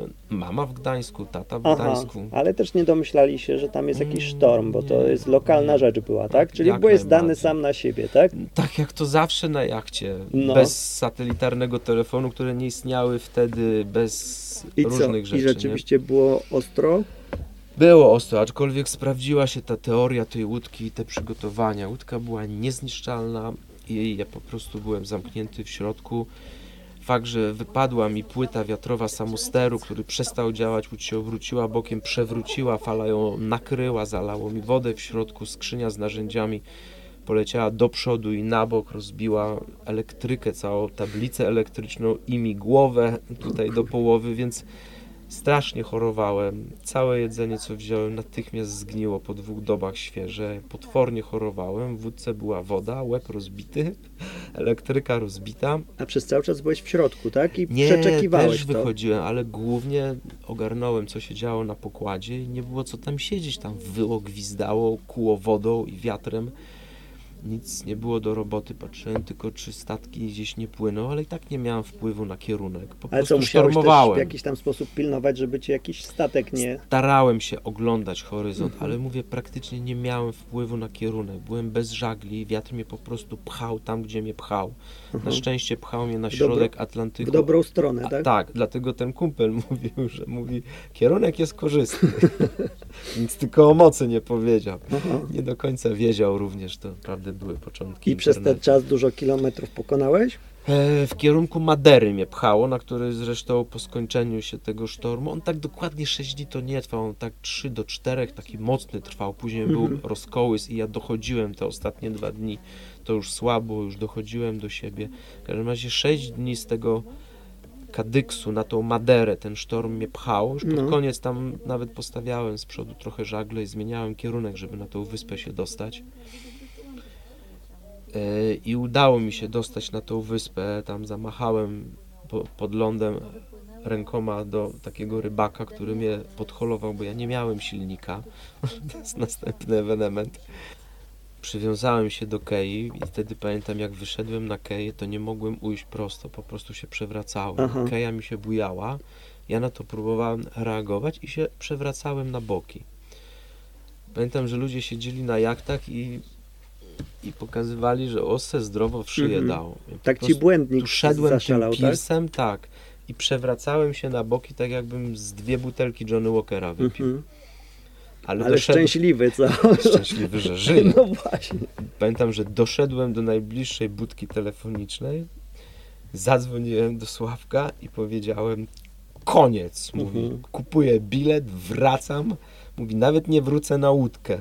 Mówi, tak jak stoję, idę na lotnisko, kupuję bilet, wracam, mówi, mam w dupie. On mówi, Jacht- ty mówisz. Ja mówię, No. jacht, Atlantyk, wszystko, przyjeżdżaj se tu, płyń se, bierz se tą Mhm. łódkę, mówię, koniec. Byłem tak zdruzgotany, tak załamany, Mhm. tak po prostu jacht był zmasakrowany, ja byłem zmasakrowany. Ja po prostu nie dam rady, to, No. to nie progi na moje nogi. Mhm. Nie mam szans. Mhm. Mówię, tu zwykły taki przybrzeżny sztormik, mówi, zmasakrował mnie, Mhm. a co dopiero Atlantyk. No. Wracam, koniec, fajnie spróbowałem, zobaczyłem, okej, będzie co wnukom opowiadać. Mhm. Ale mi mówi spokojnie, spokojnie, mówi, idź się wyśpi. 6 kilo schudłem, nie? Mhm. Nic nie jadłem, tylko żegałem. No i tak jak mówił, poszedłem, wyspałem się, wziąłem kąpiel, najadłem się, siły wróciły, energia wróciła, ogarnąłem łódkę, naprawiłem elektrykę, wysuszyłem. Spędziłem tam trochę czasu i wróciłem do formy i Ale Mówię- trochę czasu, czyli, czyli ile? parę dni, Aha. parę dni. I co, w te parę dni udało mówię ci się tak. zreperować co Tak. wszystko, co się zepsuło? Tak, tam głównie elektryka była Mhm. poniszczona, pozalewana. Wielkie straty nie, popękała tablica, ale Okej. y, głowa się trochę też zrosła. Mówię, dobrze, kolejny przystanek przed Atlantykiem jeszcze były Wyspy Kanaryjskie. Mhm. Jeszcze było też takie 3, 4 czy 5 dni do Wysp Kanaryjskich. Mówię, spróbuję jeszcze No raz. właśnie, Mówię, bo jeszcze jedna szansa. Wyspy Kanaryjskie to taki dosyć em, optymistyczny kierunek, że wiesz, że będzie tam miło. Tak, po prostu namówił mnie Sławek, żeby jednak nie wracać i kompromisem stanęło, że spróbuję jeszcze na Wyspy Kanaryjskie, zobaczę co się będzie działo. Mhm. Jak będzie powtórka z rozrywki, to dziękuję, a jak się jednak okaże, że będzie dobrze, no to jeszcze To zobaczymy. zobaczymy. No. No i nie było już tak źle, było już Mhm. lepiej, było niesamowicie ciekawie, bo to już zaczynał być taki żywy, prawdziwy Atlantyk. Woda zaczęła fosforyzować, pojawiły się delfiny, niesamowite ptaki, plus to już żeglowanie, nie walka z własnym żołądkiem i strachem, tylko już normalne żeglowanie. Pojawiły się cu- cudowna, niesamowita przyroda, spektakle na niebie, cudowne noce, latające ryby, plus Już wtedy życie te na latające ryby tam pomiędzy. Tak, tak, tam już, już ten Atlantyk zaczynał być taki prawdziwy. To jeszcze nie to, co było później dalej, ale już ta magia się zaczęła. Aha. Ta samotność na tej łódce, która wyśmienicie sobie dawała radę, zresztą tak jak i podczas sztormu. To tylko ja pękłem. Mhm. Łódka absolutnie. Więc zacząłem, ogarnąłem te rzeczy, trochę się nauczyłem, zobaczyłem, No że tak. nic złego się nie dzieje. Zacząłem ufać łódce. No więc dopłynąłem do Kanarów w dobrej formie, Mhm. pełnym sił i w ogóle już kwestia zniknęła. No tak. W ogóle nie było o czym mówić, już nastrojem. mówię Atlantyk, Atlantyk to mi z ręki je, nie? Już, już byłem w tą stronę. No, No, na Wyspach Kanaryjskich tam szybko się tylko odświeżyłem, ogarnąłem, zrobiłem świeże zakupy, wyczekałem dobry moment i wio. Już. to jednak miałeś kasę. E, tak, bo tam później Sławek mi poprzesyłał, myśmy zaczęli reperować to, co miał im wpłacić, jakimś Mhm. tam transferem, czy coś mi przerzucał. Tak, tak, to już żeśmy nareperowali tą sytuację Mhm. przez ten czas. Mhm. Jakąś tam kartę, już dokładnie nie pamiętam, czy z bankomatów No dobra, no i coś brałem. jednak decyzja, że jedziesz dalej, tak? No i na tych Wyspach Kanaryjskich też była fajna taka drobna przygoda, to pamiętam, bo przypłynąłem do porciku, przygotowałem się tam, wszystko, wszystko, no i wypłynąłem. Wypłynąłem, ale śpiąc w łódce, w łódce takiej większość się robi na, we, y, na słuch. Nie na wzrok, tylko na słuch, bo ja nie miałem w sumie oświetlenia, nie miałem źródła prądu, miałem jeden mały akumulator trzymany awaryjnie, więc głównie poruszałem się po ciemku lub z malutką czołóweczką, jeśli coś chciałem sobie, sobie czytać. Więc głównie jest na słuch. Wszystko się słyszy, wszystko. Każda anormalia pracy jest natychmiast wysłuchiwana, każda zmiana siły i kierunku wiatru czy fali jest natychmiast wysłuchiwana. Mhm. Także śpiąc pod pokładem łódki, w każdej sekundzie snu wręcz czuję, czy wiatr się zmienia, Mhm. słabnie, czy gdzieś jakiś kuter już dość blisko się zbliża, słychać dudnienie wody, czy gdzieś coś nie brzęczy, czy coś Czyli nie w takim uderza. trochę czujnym śnie musiałeś spać, czujnym tak? śnie, ale chodzi, że tych dźwięków jest tak dużo i mózg się tak przyzwyczaja do. No gdzieś żagiel uderza, Mhm. prawda? Jakaś sprzączka czy szekla wtedy brzęczy. Jak ta szekla się urwie czy odpadnie, to ten dźwięk jest natychmiast inny. Czy Mhm. natychmiast się budzi i leci, bo No. widzi, a urwało się, Mhm. trzeba to zmienić. Mi się Tak. nic nie urwało, ale Mhm. zmienia się wiatr, łódka się trochę bardziej przechyla albo trochę mniej. Natychmiast wiem, że trzeba wyjść i poprawić samoster, bo ten wiatr się zmienił i już nie płynę tam, gdzie Mhm. chcę. Więc to się wszystko robi na słuch. I co, czyli Ja większość śpiąc, czasu czy się tam y, będąc w jest w łódce, środku łódki? Tak, w dużej mierze tak, wiatr jest silny, bryzgi wody, chłodnawo jest. Później w tropikach było ciepło, ale tam jeszcze było chłodnawo, Aha. szczególnie w nocy. Czyli jak wszystko było ustawione dobrze, to raczej się siedziało tam w Nie ma potrzeby. Ja przez cały rejs atlantycki nie dotknąłem steru. To wszystko Mhm. robił samoster wiatrowy, Ale który to ja dopiero, ustalam. do, to już od razu wypłynęliście, sta, wypłynąłeś Tak, ja stamtąd? nawet wypływając, wypływam na samosterze, bo ja jestem sam. Mhm, Ja muszę podnieść żagle, oddać cumy, ruszyć sterem. Mhm, Jeżeli chciałbym sterować, to siedziałbym przy sterze. To kto mi odwiąże cumy? mhm. Kto pójdzie do masztu i postawi żagiel? No Czyli- nie mam sternika, więc Czyli ster... co, tak naprawdę ta łódka na autopilocie płynie, tak? Tak, ale na wiatrowym. To jest Mhm. zupełnie co innego. 99,9% łódek pływają na autopilotach elektrycznych, Mhm. które się włącza tylko w sprzyjających warunkach, jak skipper chce mieć dwie ręce do trzymania puszki z piwem. Mhm. A w przypadku rejsów samotnych, samoster nie elektryczny, tylko wiatrowy jest drugim po jachcie urządzeniem co do ważności i posiadania, potrzeby posiadania. To jest ten załogan, który steruje zawsze, Mhm. a ja robię wszystko inne. Nie? Aha. Ale można zaufać temu załogantowi? W 100% można zaufać. To są dość skomplikowane urządzenia, bardzo drogie. 3, 4, 5 firm ro- robi na świecie. Są niesamowite te urządzenia. I to właśnie urządzenie kupiliśmy na eBayu w Stanach Zjednoczonych i sprowadzili do Polski. W tamtych czasach to ich tam może mówię ze trzy sztuki było. Krzysztof Baranowski miał paru takich znanych żeglarzy, a resztę to były urządzenia no, nieużywane, bo Mhm. Nie pływało się samotnie. Polskie przepisy w ogóle nie dopuszczały wtedy pływania samotnego. Nie? Więc wszystko się na tym urządzeniu odbywało, aczkolwiek trzeba umieć to urządzenie obsługiwać, zamontować je, stworzyć, zestroić i uruchomić, bo to jest I co, i ty to całość. wszystko robiłeś? Tak, tak, Aha. tak. Ja się tym pasjonowałem, uczyłem Kumam. ze Sławkiem, żeśmy robili. To działało perfekcyjnie u nas. Mieliśmy to fantastycznie zrobione. Aha. No i co, jesteś na tej łódce, zdecydowałeś się, że płyniesz w Tak, kierunku Stanów pływać? Zjednoczonych, tak? Tak, ale płynąc w, nocy czy w ciągu dnia słyszałem niepokojące pukanie z okolicy umocowania steru, czyli to jest trochę na zewnątrz łódki, pod wodą, ja tam nie mam dostępu. Jak łódka się kołysała, to było puk, puk. puk, Jakby luz był jakiś, tak? jakby luz. Nie dawało mi to spokoju. To było delikatne, ale wiem tak, jeżeli coś mało puka, to później może więcej pukać, jeszcze więcej, a później się po prostu urwie. Mhm. Siły są duże, ster to duża płetwa, fale są olbrzymie, to łódką czasami rzuca miota. Więc na ster duże płaszczyzny Mhm. wody z dużą siłą oddziałują. To jest bardzo mocne urządzenie zewnętrzne. Więc mówię, jeżeli na początku rejsu puka, nie wiem czy będę płynął miesiąc, dwa czy trzy, to co będzie na środku za miesiąc? A ja tam nie wyjdę do wody, nie nareperuję tego. Mhm. Strasznie mnie to męczyło. Męczyło mnie to tak potwornie, że po w trzecim dniu postanowiłem zawrócić. Aha. I zawróciłem na te Wyspy Kanaryjskie. Też tam dzień czy coś mi zajęło, bo pod wiatr, żeby na nie wrócić. I wróciłem na No. najbliższą wyspę, No jaka była. To była Mhm. malutka wysepka. I tam w porcie I tam wyciągnąłeś do portu łódkę. wpłynąłem, do małego porciku, ale wpłynąłem na żagla, ponieważ Mhm. ja miałem malutki przyczepny silnik, który się wyciągało za burtę, przyczepiało do takiego pantografu i opuszczało do wody. Ale tylko i wyłącznie na płaskiej wodzie w porcie. Mhm. Najmniejsza fala zalewała to wszystko od razu, nie dało się tego używać, więc ten silnik był głęboko schowany w środku jachtu, zabezpieczony, odparowane paliwo, powykręcane tam świece czy wszystkie rzeczy, zabezpieczony, zamknięty, przeznaczony, że tam Na w Stanach wszelki wypadek, Zjednoczonych, jak już wpłynę do portu i będę musiał zdjąć żagle, Mhm. to wtedy go przyczepię na pawęż i nim będę się poruszał po porcie. Mhm.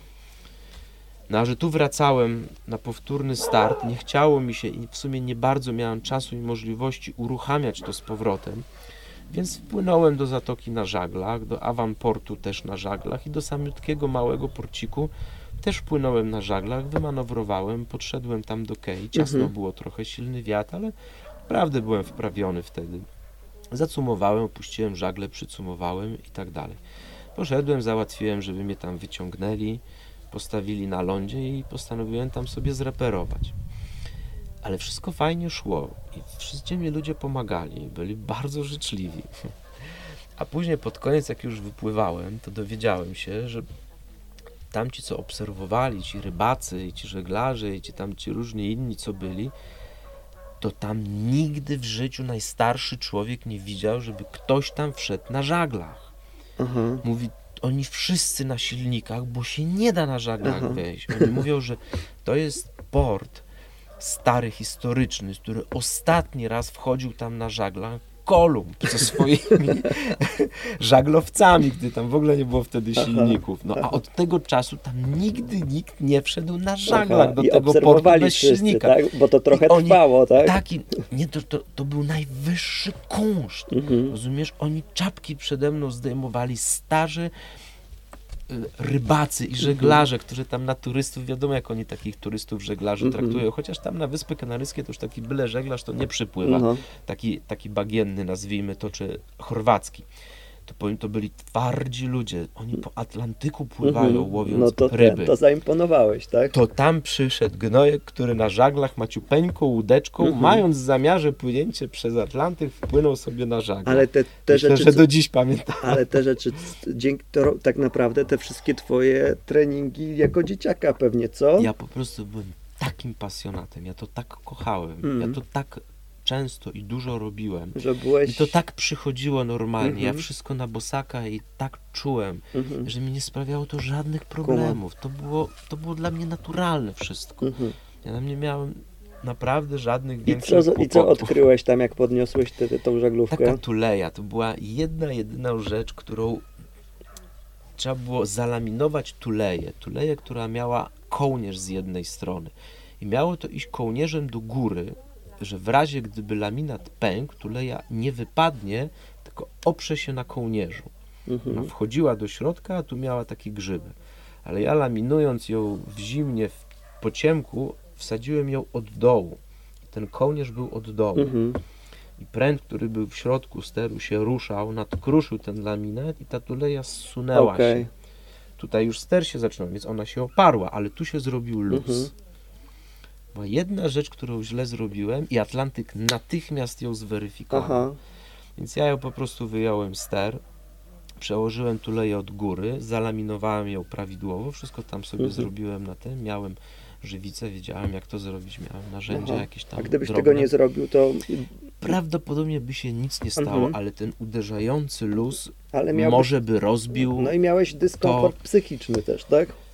Miałem potężny dyskomfort psychiczny i nie wiem, co by się stało. Możliwe, że ten luz mógłby nadwyrężyć pręt, No, mógłby nagiąć. Mhm. Nie wiem. I Ja się zreperowałem to znowu po prostu. Wy, znowu Zrzuciłem łódeczkę i tak jak mnie dźwig zrzucił, tak postawiłem żagle i popłynąłem już i ten, ale pamiętam ten, że to jak tam mi przekazali to przez, przez babkę Polkę, która hotel prowadziła, bo ja nie rozumiałem za bardzo. Przez jeszcze taką Aha, turystkę, no, która no, po no. francusku mówiła, ona mnie tam skierowała, i później rozmawiałem z tą Polką, mówię, a to mówi, to pan jest ten syn, że tam całe miasteczko mówiło, coś tam i ten, jest to w taki sposób się dowiedziałem, ja tam w ogóle nie zauważałem, nie, nie, nie, bo ja robiłem przy łódce, pracowałem, zajmowałem się swoimi sprawami, Kumam. ale pamiętam, że co mi był szlak z wodą potrzebną, tam powiedziałem, że ten, od razu mi przynosili, co tam coś, to mówię, ale cudowni ludzie, nie? Ile płacę? Nic, absolutnie, bo ten, to tylko za dźwig, nie? I to, i kurczę. Fajnie. No, także to była taka przygoda, no i, no i postawiłem żagle i popłynąłem, już nic nie pukało i No i jeszcze cię chciałem podpytać o ten e, właśnie ten czas na łódce jeszcze przed, tą, przed tymi e, kanaryjskimi, że na, jak się płynie samotnie na łódce, no to jest jednak, tak jak powiedziałeś, dwie godziny e, tylko e, spania w ciągu doby, tak? Mm, To nie tak dokładnie. Dwie godziny to było później na środku Atlantyku e, takiego spania jednym ciągiem. No. Generalnie tam jak płynąłem blisko brzegów, blisko wysp, tam jest dość spory ruch statków. To tam płynąłem w takim systemie 20-minutowym. Wyliczyłem, że biorąc prędkość statku i jego zaoczenie na horyzoncie, on ma 20 minut, żeby dopłynąć do mnie na A przykład. to było przed, to, to, to w jakim to było czasie? No to po było od burzy? samego początku, od startu. W burzy też było takie założenie, ale w burzy nie miałem żadnej kontroli nad tym i też pamiętam taki moment, jak mnie ta burza przeganiała w poprzek toru wodnego, gdzie płynęły statki No, i one tak właśnie to, tak wychodziły z tej fali, tak spadały z tych olbrzymich fal. I, I tak się tak po- modliłem, żeby trafić po, pomiędzy nimi. i nie? to tak pomiędzy nimi? No, no ale one tak nie płynęły tak mega często. To Aha. były jakieś... Danielku! Nie no, spoko, spoko. Nie, ale on nie wie. Wiesz co, my tutaj sobie nagrywamy taką rozmowę, synku, wiesz, byś prosili ciszę na planie, jak to się mówi. A ten taki najbardziej właśnie, że musiałeś czuwać i. Dawid to mówię, pomijając fazę tego pierwszego sztormu, gdzie słabo kontrolowałem sytuację i tam anioł stróż sporo roboty miał, ale zrobił swoje, to później było tak, że w tych przybrzewnych rejonach, czyli tam przez pierwsze dwa tygodnie rejsu, no, 20 minut to był najdłuższy czas, kiedy pozwalałem sobie spędzić pod pokładem, czyli wyglądało to tak, że wychodziłem, sprawdzałem nawet przez lornetkę otoczenie, cały horyzont. Jeśli nie było żadnego światełka, to schodziłem na dół, nastawiałem minutnik na 20 minut, natychmiast zasypiałem. Mhm. W 20 minutach minutnik dzwonił, ja wstawałem, wychodziłem na pokład i znowu lustrowałem cały horyzont. Jeśli było światło, to czekałem, aż się wyjaśni, co to za statek i gdzie płynie. Nie? Mhm. Jak już odpływał, to patrzyłem, nigdzie nie ma, znów 20 minut i na dół spać. I, i, I można było wyspać się... Można było, Można później było? w ciągu dnia też sobie robiłem takie co jakiś czas drzemki 20-minutowe, jak tam wszystko porobiłem. To znów człowiek więc zupełnie nowy cykl życia. Działałem cykle 24 godziny na dobę z tymi drzemkami, Aha. w sumie przy większej aktywności w nocy nawet niż w dzień, I bo to w dzień się- byłem lepiej widoczny, I to więc się też przełożyło potem na ten Atlantyk, czy trochę inny, inny był im cykl? dalej od brzegów się oddalałem, jak odszedłem już od tych szlaków, gdzie są przede wszystkim statki rybackie, których jest bardzo dużo Mhm. i kręcą się w przeróżnych kierunkach, to są jeszcze te ruty, czyli drogi, którymi idą statki, ale które według mapy wiesz gdzie są. I przechodząc przez tą drogę, to się czasami przez dobę w ogóle nie spało, Mhm. bo tam był straszny Takie ruch tam i z powrotem. Na autostradę. Autostrada. morskie, Jak tak? przepłynąłem przez taką autostradę, było spokojniej, ale były statki rybackie, jakieś tam się jachty zdarzały, inne jednostki.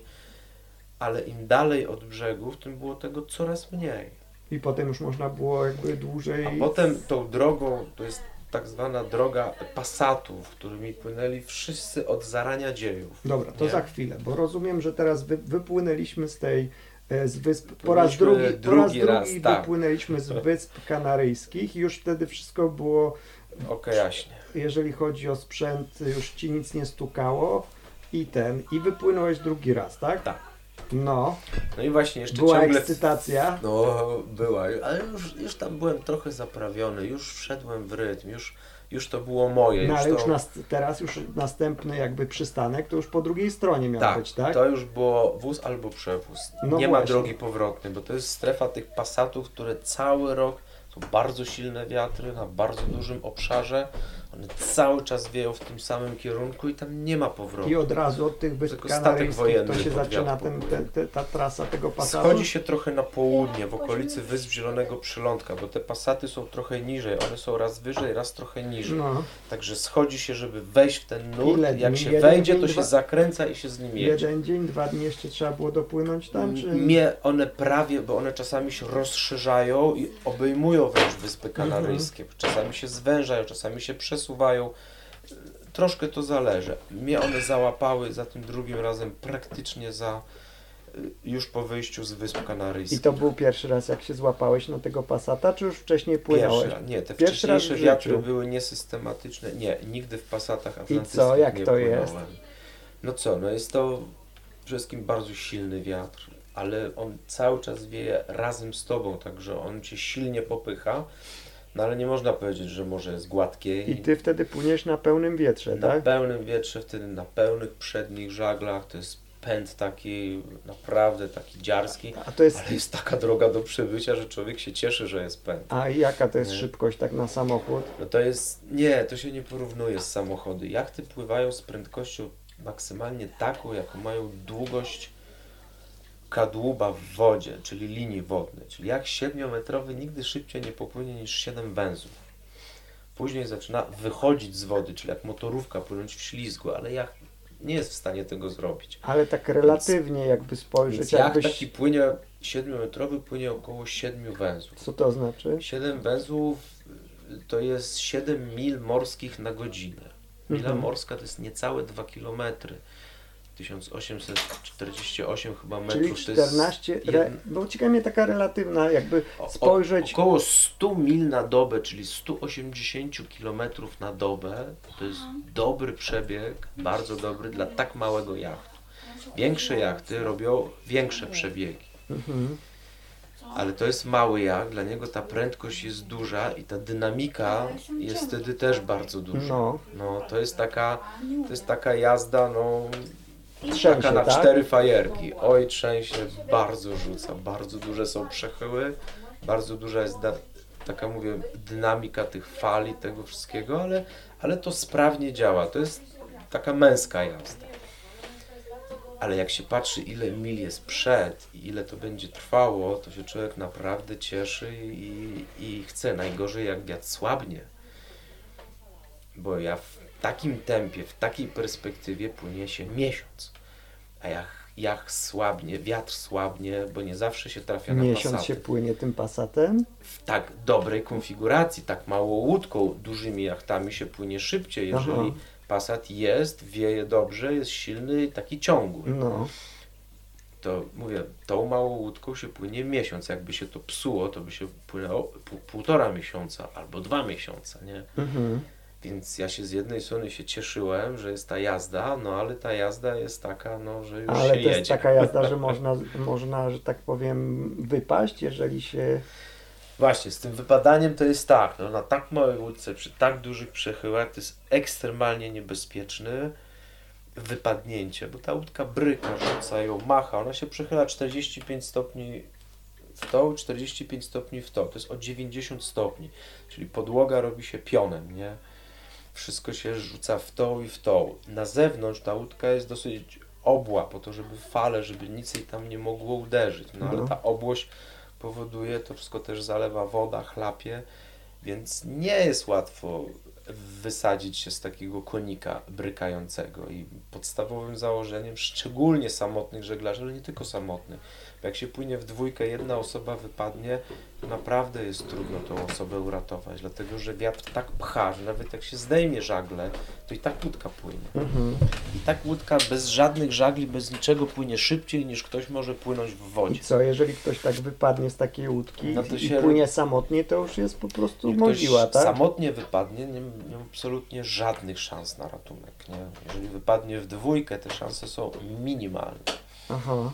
Również w takiej łódce, w takiej konfiguracji. Teraz słyszałem, że są jakieś takie, wiesz, jakieś technologie, że jak ktoś wypadnie, to jakiegoś drona nawet z łódki, jeszcze coś, ale To są gadżety no, w ultra drogich jakichś No tam tak. jachtach, które są wyposażone we wszystko. Ale w tamtym czasie, to jakbyś wypadł, to jest już ten, to łódka ci odpływa i może dopłynąć do Ameryki, tak? Ja, ona na pewno dopłynie do Ameryki. Kwestia tylko w jakim czasie i w jakim jak szybko się A czy że przypływają do Ameryki puste Oczywiście, żaglówki? Przypływają do Ameryki, do wybrzeża Australii, do ten.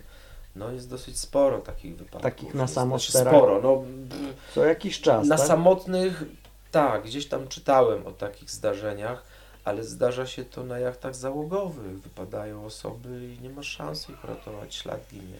Mhm. Niestety. No.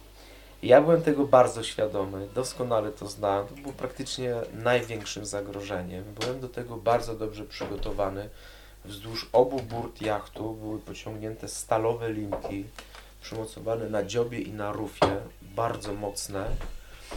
I ja byłem, miałem takie szelki specjalne. Nie wychodząc z kabiny wpinałem wpierw karabinek taką szelkę i wychodząc na zewnątrz byłem cały czas asekurowany. Aha, Nigdy tego nie użyłem, ani razu. aha. Nigdy.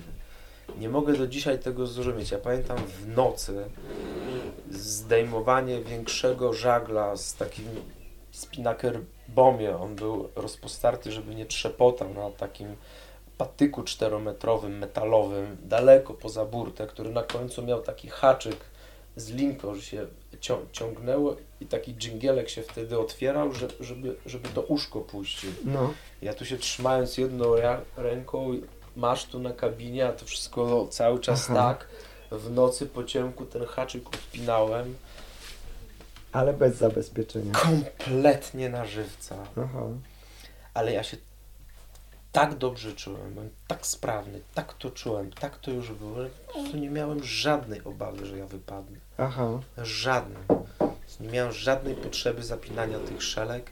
No dobra, i co podczas tej, tej e, podróży widziałeś? Bo pewnie to jest w ogóle inny wszechświat, co? Co widziałem? No, bezmiar tego oceanu, a przede wszystkim to, że najbliższego lądu jest dwa tygodnie. No. No to jest niesamowite uczucie. No. To, że cokolwiek, że wiesz, że cokolwiek się stanie, jesteś tylko i wyłącznie na siebie skazany. Mm, To, że na przykład jesteś non-stop sam z sobą i to w ciszy. Oczywiście rozmowy, śpiewanie, czytanie książek, zmuszanie się do bardzo regularnego trybu dnia, żeby wiele rzeczy zrobić, bo tak właściwie to można się e, zrobić i nic nie robić, aż się umrze z głodu. Mhm. Bo to tak te dni się tak rozciągają, że, że to się wszystko tak się rozjeżdża. Ale dzień, robi noc. się tak onirycznie trochę, że tak się czujesz, jakbyś był w ogóle w jakimś śnie, czy to jest, czy, czy to jest jednak ten żywioł i, ten, i ta taka, wiesz, to, że jesteś, wiesz, w ciągłej gotowości, to jest tak, tak, tak, Ten żywioł tam na Atlantyku nie był żywiołem, on był moim środowiskiem. Ja się tam świetnie czułem.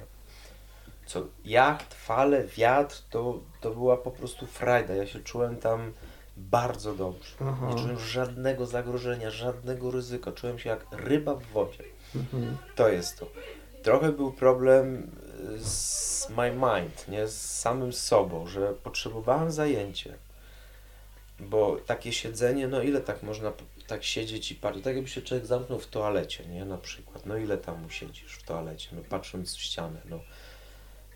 No godzinę, to już jest nudno, prawda? Po dwóch godzinach, no to już naprawdę człowiek by chętnie wyszedł.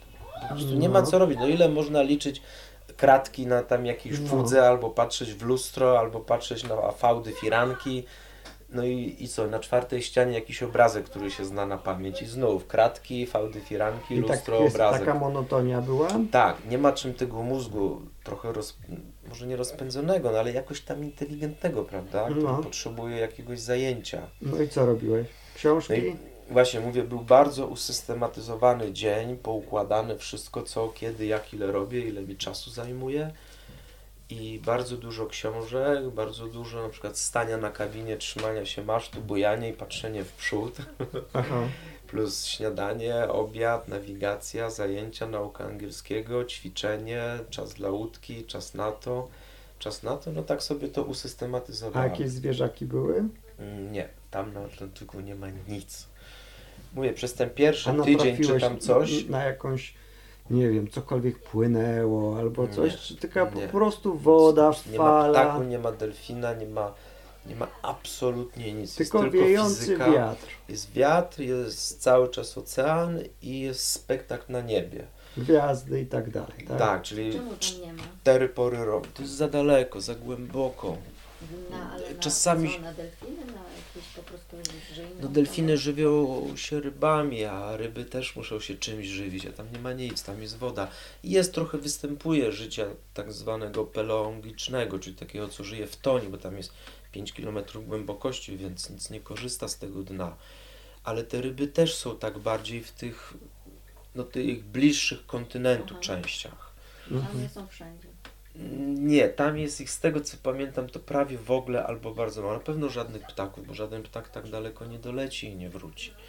Czyli tam nic nie ma Nie ma tam wody nic, tam jest gwiazd. pustynia, y, są te głębinowe rzeczy na dole i nie pamiętam czy było trochę ryb latających i tych y, tuńczyków i innych, które na nie z kolei polują, ale wydaje mi się, że też one były w jakichś tam bliskościach brzegu typu tydzień, No, a tam dalej później nie. no dobra. Jest mikrożycie. Czyli na przykład glony, jeżeli coś się włoży do wody, coś płynie, to się zaraz przy, przylepia do tego jakiś glonik, do glonika coś tam wyrasta, do tego jakaś mikrokrewetka i, i tak się wtedy tworzy takie życie. Więc mi się tam już przylepiały te kaczeńce, te, te rzeczy, co zaczynałem ciągnąć za sobą, obrastała łódka i tam widziałem wtedy takie mikroglony, te już ciągnące się i gdzieś tam mikrożycie, ale to się dużo nie powiększało, bo później pęd łódki już to urywał. Mhm. Czyli co, ten okres tam był nie ma monotonny i co? I żadnych tam przygód wielkich nie było, tak? Eee, parę drobnych takich raz się wystraszyłem, bo zahaczyłem sterem za nie wiem nawet do dzisiaj co, jakiś pęk glonów czy, czy coś i, i płynąc coś tak czułem, że ta łódka jakoś tak jakby wolniej płynie się, wolniej rusza, nie wiedziałem co się dzieje, zacząłem szukać i zaglądałem z tyłu za rufą, a tam widzę tak metr czy półtora metra pod wodą za mną taki ślad wielki płynie. Aha. Wyglądało to jak delfin olbrzymi, No. czy mały wieloryb, czy coś. Mhm. I wystraszyłem się, bo to było tak, tak jakby mnie ugryzło w ster i płynęło No. za mną. Nie? No. W ogóle takich, tego typu przygód miałem parę, wręcz nie, nie, niezrozumiałych. No i dopiero po dłuższym okresie stwierdziłem, że w coś płynąłem, coś zahaczyłem. Aha, i i tam Jakoś to później spadło, tak, bosakiem próbowałem Mhm. to zrzucić, to jakiś stary kawałek sieci, czy śmieć, czy, Aha. czy taki ten, nie wiem. Ale zrzuciłem to i, I co? popłynąłem szybciej. No dobra, ale miałeś jakąś mapę czy coś i mniej więcej wiedziałeś, gdzie jesteś, tak? Miałem już jednego z pierwszych GPS-ów, taki XL12, taki ręczny na baterię, No. więc raz ciągu dnia go włączałem, sprawdzałem pozycję i stawiałem na mapie kropkę, nie Mhm. gdzie jestem i rysowałem sobie kreseczkę do tej kropki, którą byłem wcześniej. No. Ale to było tylko sprawdzanie, bo generalnie prowadziłem astronawigację. Ja się trochę wcześniej pasjonowałem, to już jest taka trochę wy, wymarła sztuka nawigacji w dobie elektroniki, ale kiedyś żeglarstwo oceaniczne było oparte na astronawigacji, czyli wyznaczało się linie i pozycje nawigacyjne z wysokości gwiazdy polarnej, Słońca, Mhm. Księżyca i innych. Te, to jest dość skomplikowane te obliczenia, ale ja się wcześniej przygotowując nauczyłem tego, kupiłem sekstans, nauczyłem się posługiwać sekstansem i prowadziłem tą I astronawigację. zgadzało się mniej więcej z GPS-em? Tak, mam tą mapę do dzisiaj, ona jest historyczna, są powyrysowane te rzeczy wszystkie i cała moja trasa, i ta elektroniczna, i ta astronawigacyjna, nie są duże różnice, Mhm. Chociaż pamiętam jedną pozycję, która mi fatalnie wyszła i była podpisana do dupy. Aha. To pamiętam, się Sławek śmiał. Więc sporo czasu chodziło, żeby czymś wypełnić czas. Największy problem to był czas. Nie było co z czasem zrobić. Od czytania po prostu mnie oczy i głowa bolała, a- miałem tak dużo czasu. Całe noce siedziałem, patrzyłem się w gwiazdy, mówię pół dnia stałem, patrzyłem się w horyzont. No ile mogłem to czytałem. Te wszystkie rzeczy, które wymagały do funkcjonowania, zajmowały bardzo mało czasu. Mhm. Więc to było takie, czym to zająć siebie. Trochę tam rzeźbiłem w deseczce. Jak się nie psuł, więc przy jachcie prawie w ogóle pracy nie było. Płynął sam. Czasami się zmieniało żagiel, czasami wiatr silniejszy, trochę mniejszy żagiel. Czasami ten, no coś tam się przygotowało, śniadanko zjadło, po śniadanku posprzątało, to też godzinkę zajmowało, bo zrobienie herbaty to 20-minutowa albo półgodzinna operacja. Więc to trochę zajmowało, no ale z tych 17-18 godzin, które pozostawały oprócz snu, czy nawet mało spałem. Nie potrzeba było tyle snu. Aha. No i co? I w pewnym momencie pojawiły się jakieś takie pierwsze objawy, że zbliżasz się do, do Tak, no już do, widziałem do na mapie, że się nieznanej? już zbliża. Widziałem, że się pogoda już zmienia, zupełnie inne układy chmur. Z tym chmurami fajnie, bo były po 4, po 5 pór roku naraz na horyzoncie. Widziałem, że się zmienia pogoda, zmieniały się już te układy. No widziałem z mapy, że zaczynam się zbliżać. Zaczynały się pojawiać ptaki właśnie, jakieś inne te... I co, czułeś się trochę jak Kolumb? Od ten... ekscytacja była niesamowita, po prostu każda godzina się wlokła jak ten. Jak już dopłynąłem w okolice tej wyspy San Juan, to później przez trzy dni nie mogłem do niej podpłynąć, bo w ciągu dnia jak podpływałem, to wiatr słabł, zamierał całkowicie w ciągu dnia, a wtedy prąd od, odrzucał mnie. A wieczorem zaczął wiatr, wiatr przeciwny, jeszcze dalej mnie odrzucał. W nocy on całkowicie gazł i po północy zaczynał wiać silny, przychylny wiatr. Ja znowu płynąłem. Rano już się zbliżałem do wyspy. Już Jak już byłem blisko, to on tak? gasł, żagle oklapywały i widziałem na GPS-ie, że już jadę do tyłu z tym prądem. Mhm. Później on się wzmacniał, wzmacniał się wiatr przeciwny i znów mnie wyrzucał na Atlantyk. I tak trzy doby. Dotykałem prawie portu i wyjeżdżałem na Atlantyk. Dotykałem portu i wyjeżdżałem na Atlantyk. Prawie cały czas nie śpiąc, bo już ruch, już kutry, już statki. Normalnie to się podpływa, włącza się silnik Mm. i wchodzi się do portu, nie? Ale ja nie miałem silnika.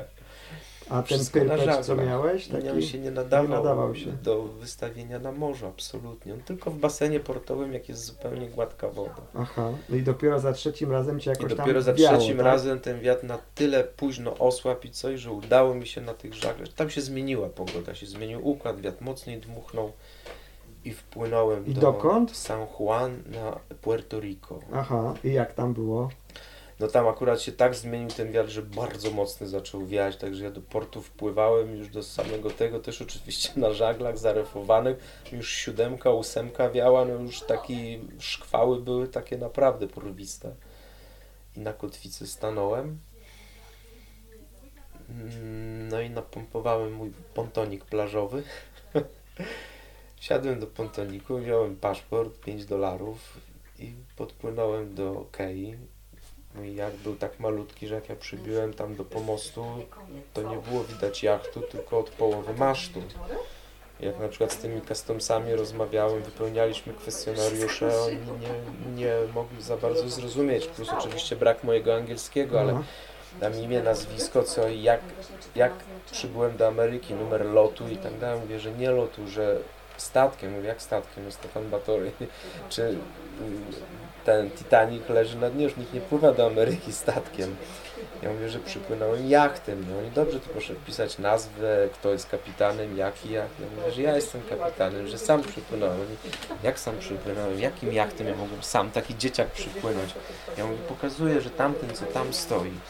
I oni widzą, stoją te olbrzymie amerykańskie No. jachty. Mówi, który nie? Ja mówię, no tym i tam pomiędzy nimi tylko taki maszcik wystawał spod pomostu jachtu. Nie było widać, bo on był tam gdzieś na dole.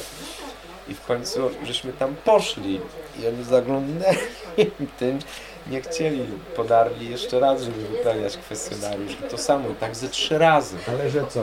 No, no że jak, że wiesz, do Am- że z Ameryki, tfu, że z Europy, No, nie? Oni mówią, że co- z której wyspy. Ale to rzeczywiście znaczy się, że co, że tam rzadko kto takim przepływa, jeżeli w ogóle. Nie, no w ogóle. Nie przypływam wiesz taką małą łódką 5000 mil morskich z innego kontynentu. To tak jakby wiesz co na plażę na Goa nagle wpłynęła łódka, poprosiła policję i powiedziała, że on z Australii przyjechał. No może na Goa to może bardziej prawdopodobne. Tam jest dużo wysp, archipelagów i te jachty sobie pływają tylko w tym Morzu Karaibskim. Oczywiście przypływają jachty przez Atlantyk, duże, załogowe No i tak dalej, nie? Czyli co, czyli można powiedzieć, że jednak to był wyczyn, tak?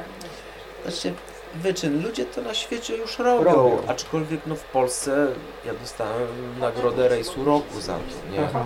Wcześniej, później też chłopaki pływali takimi łódkami, to już nie był taki wielki wyczyn, ale jednak można tam ich po prostu policzyć, nie? Mhm, mhm. Oczywiście później, y, jak już ta komuna upadła, to wszystko u nas przyspieszyło, ludzie już doszli do pieniędzy, sprzętu i tak dalej, to się wszystko dużo częściej zaczęło robić, dużo więcej jest tych rejsów i też pływają chłopaki samotnie i, i w dobie internetu, wiesz, i w ogóle już tego kapitalizmu u nas to wszystko już poszło, ale ja jeszcze tak na przełomie tych przaśnych czasów komunistycznych i początku tej dzikiej demokracji, no to jeszcze logistycznie, organizacyjnie i Aha. przygodowo to, to tam pewna przygoda była. Mam pytanie do ciebie. Co ci daje tego drive'a? Większość ludzi takich w twoim wieku jednak siedzi i ogląda Netflixa i jednak nie robi takich rzeczy. I co? Myślisz, że to jest, że to jest cecha gatunkowa, czy to jest jakiś mindset? Co to jest? Kurczę, to jest po prostu niesamowicie ciekawe, że coś, coś zaczniesz robić, zaczynasz w to wchodzić i to jest, to jest tak ciekawe, tak fascynujące, że zaczynasz, chcesz bardziej, jak robisz bardziej, to to jeszcze więcej możliwości pokazuje.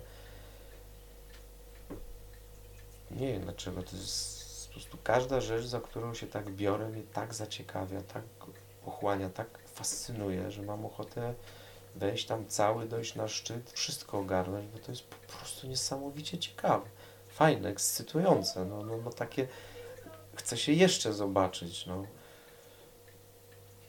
No, no, no wiesz, teraz gram w tego tenisa, żeby się ruszać, ale no, no można coś lepiej zrobić szybciej i to daje większą satysfakcję, więc człowiek ćwiczy, żeby to uderzenie było jeszcze szybsze, żeby, żeby, żeby lepiej grać, fajniej grać, a jak fajnie grasz, to żeby jeszcze fajniej, no to jest nieskończone takie dążenie do doskonałości. Każdy stopień wyżej jest bardziej fascynujący niż tamten, nie?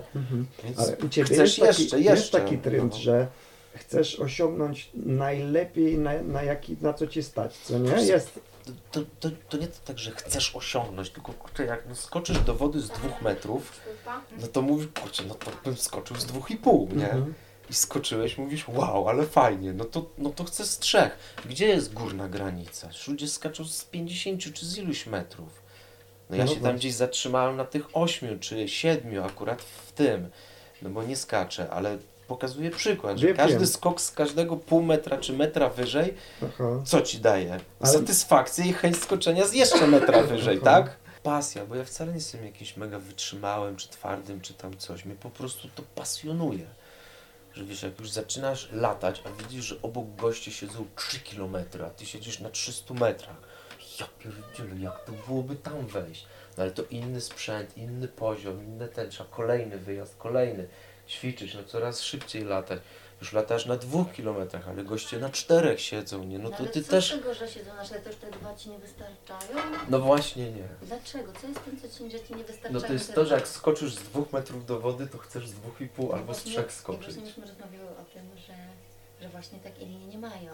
No to, no to ja tak właśnie mam, że jak już jedziesz Myśmy 100 się na godzinę na wrotkach, to byś chciała 110 Myśmy się zastanawiały, pojechać. No. skąd jest ta potrzeba właśnie, żeby o te znowu No bo pół to jest metra fajne, wiesz co, co, jest, co jest tam za no, tym fajnym? słuchaj, no? E, Turystyczni ludzie stawiają takiego dużego glajta i tak powolutku, powolutku lecą do przodu.